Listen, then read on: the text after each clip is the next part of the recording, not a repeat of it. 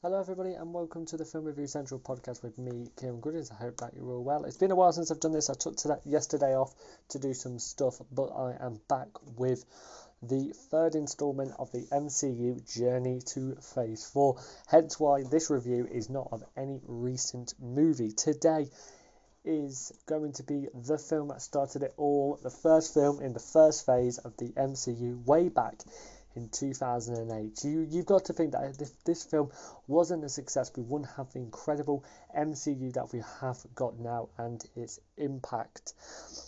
This is going to be a really, really f- fun review. It follows the same review formula that I do for every single one of them that is here on the channel. I've got to start by saying that a couple of things before we get into this review. Just would like to thank every single one of you who has listened to podcasts over the past couple of weeks. Now gone over the total of 1,900 views, so that is absolutely incredible as well. The content just keeps coming during this difficult time, so please do make sure you favourite and follow the podcast so you never miss an upload over here.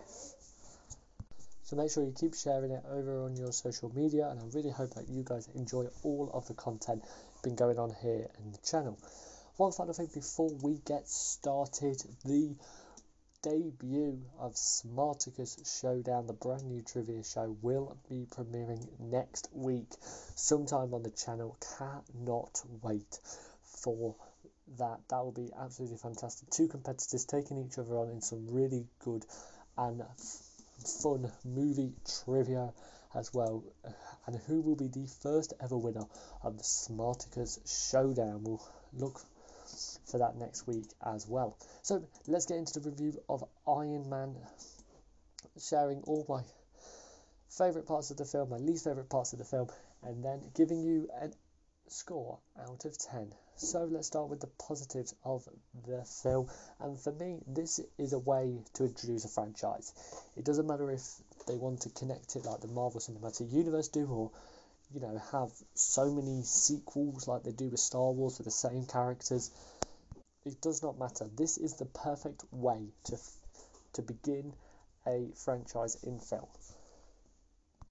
Because not only does it give you a good film and a positive film, it also gives you that potential, that potential to, to break off new storylines, new ideas. The most impressive thing for me is Iron Man was a B character in the comics. I'm not a massive comic book reader. I, I'm not somebody who has grew up with the comics, you know, obsessed with reading every single comic. But from the research that I've done in terms of superhero films, and I have watched a lot of superhero films, you understand that this character is not at the forefront of Marvel, like Spider Man was, like X Men was. That to me just shows the quality in the filmmaking process. Because if you're taking a character that not a lot of people know, possibly not, not a lot of people care about, it's positive. And the fact that Marvel has, has done that because they sold it, their rights to uh, Fox for X Men, Sony for Spider Man, you understand just the positive behind this. And I think that's a really, really good idea and that for me is a massive positive. And I know that that's obviously going to be something I'm never going to mention in all of the other films because they're not the beginning. But you have to give this one to its positive. The second positive for me is Robert Downey Jr.'s portrayal of the cocky billionaire Tony Stark. Before this film, Robert Downey Jr. wasn't really a, a household name. He struggled with addictions, He's struggled with depression, and everybody now looks at Robert Downey Jr. solely as Iron Man and says, "Oh, he's been, you know, massive, great actor, successful actor, but he he wasn't before this." And I think when you go into the film, it probably not be the most logical choice. But there's something about his personality that brings this character to life and portrays him on screen really, really well. I thought that in them scenes and his interactions with other people, the themes of the character that's been explored in the comics shines through every single time.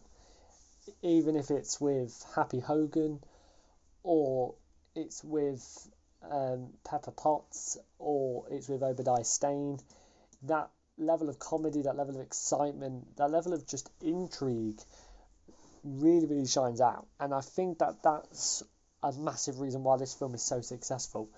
And the Iron, Iron Man's been at the forefront of the MCU now for 12, you know, going across 12 years and 23 films.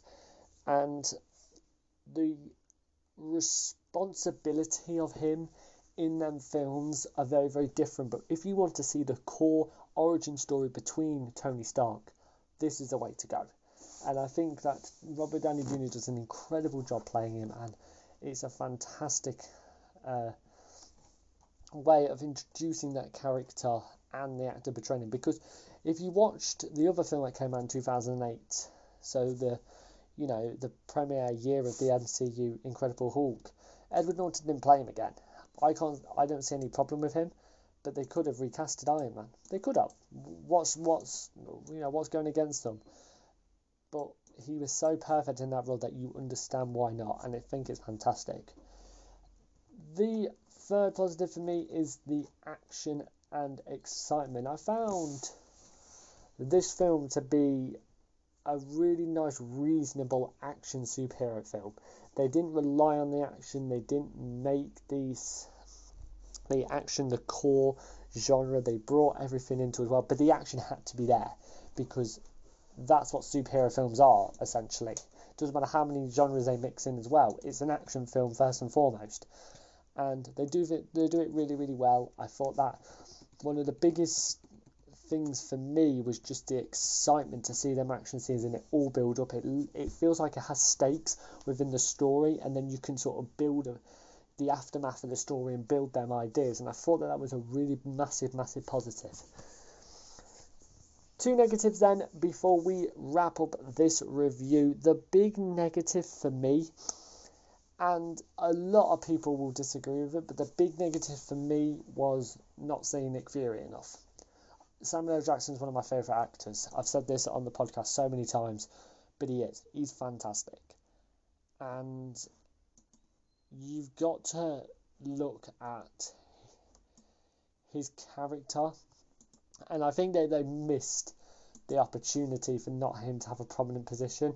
I thought that because of Shield, you know, introducing to, to themselves at, at, that party with Tony Stark and Pepper Potts, and then they were there when he announced he was Iron Man, which was a great decision by the way. So that was all really linked, and then the fact that it's just the end credit scene, I would have liked to see him in the in the film, not as a as a prominent person, not a person where you think, okay, you know, I know this character, you can have a full development.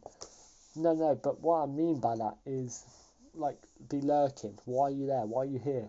You know, who is it, who's that guy that keeps popping up? Oh my god, it's Samuel L. Jackson. What's Samuel L. Jackson doing in this film? You know, so I think it, it sort of missed a beat there. It's still really positive that they brought him in and and stayed and I, I can I vaguely remember a lot of comic book fans being really really happy when they saw that because they know what it was building up towards but I found that the opportunity to get Samuel L. Jackson in creates more of that mystery and that intrigue as the film develops, not just at the end credit scene.